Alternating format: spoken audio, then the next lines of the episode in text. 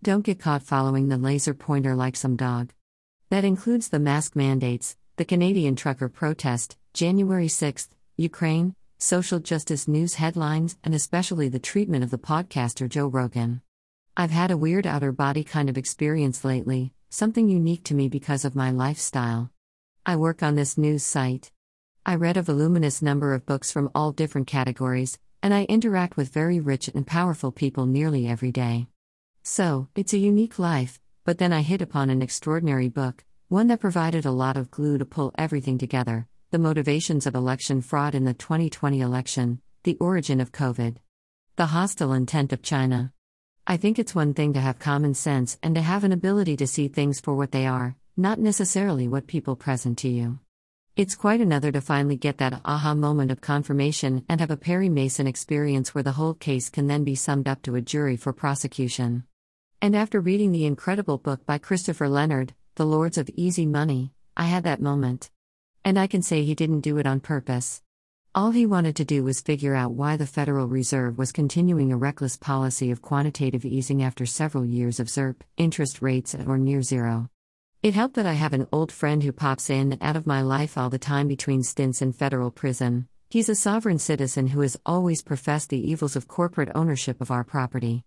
He has an IQ of around 190, he's too smart to follow the laws of stupid people, so he finds himself into all kinds of interesting adventures, and he's too intelligent for the people who inhabit the legal system lawyers, prosecutors, district attorneys, etc. Knowing people like that can add perspective to everything else, and that has left me tracing it all down to the doorstep where the smoking gun is still sticking out the window of an assassin's sniper shot. I dare say I see the intended killers of America from within the windows of that house, and we have them.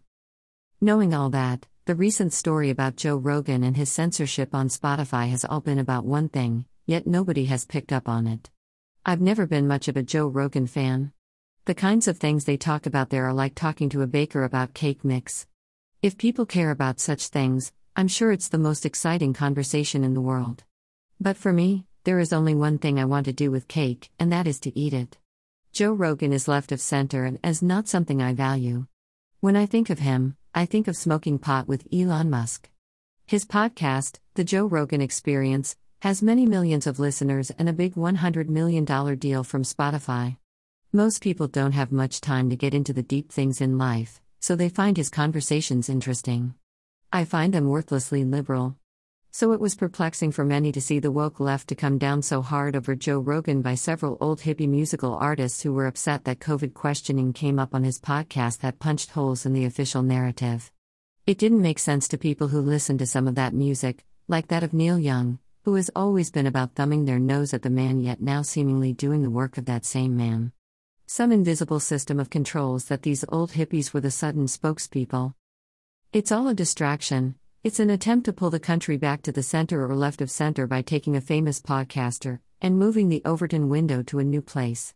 For many years, there have been vast conspiracies about the Bilderberg meetings of the Illuminati, of the Rockefeller family, and the massive strings they have on the politics of America.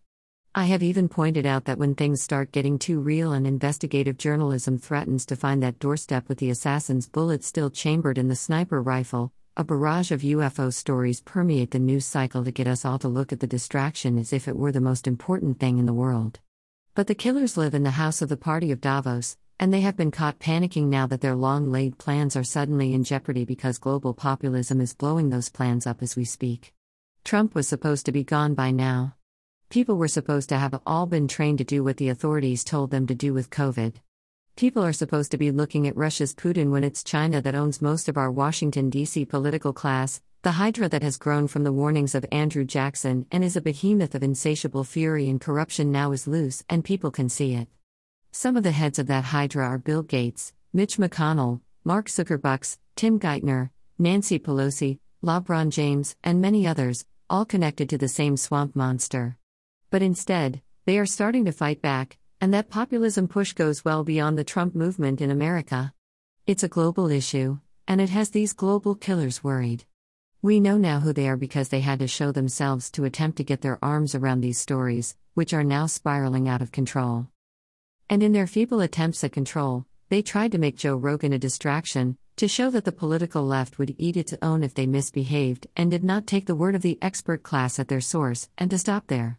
The Party of Davos has admitted control of American and global politics, our media culture, and now through woke ESG policies, many of our multinational corporations. And it's getting hot in that assassin's house, and they want a distraction. That was what the whole Joe Rogan controversy was all about. Rogan isn't all of a sudden a hero of the conservative movement.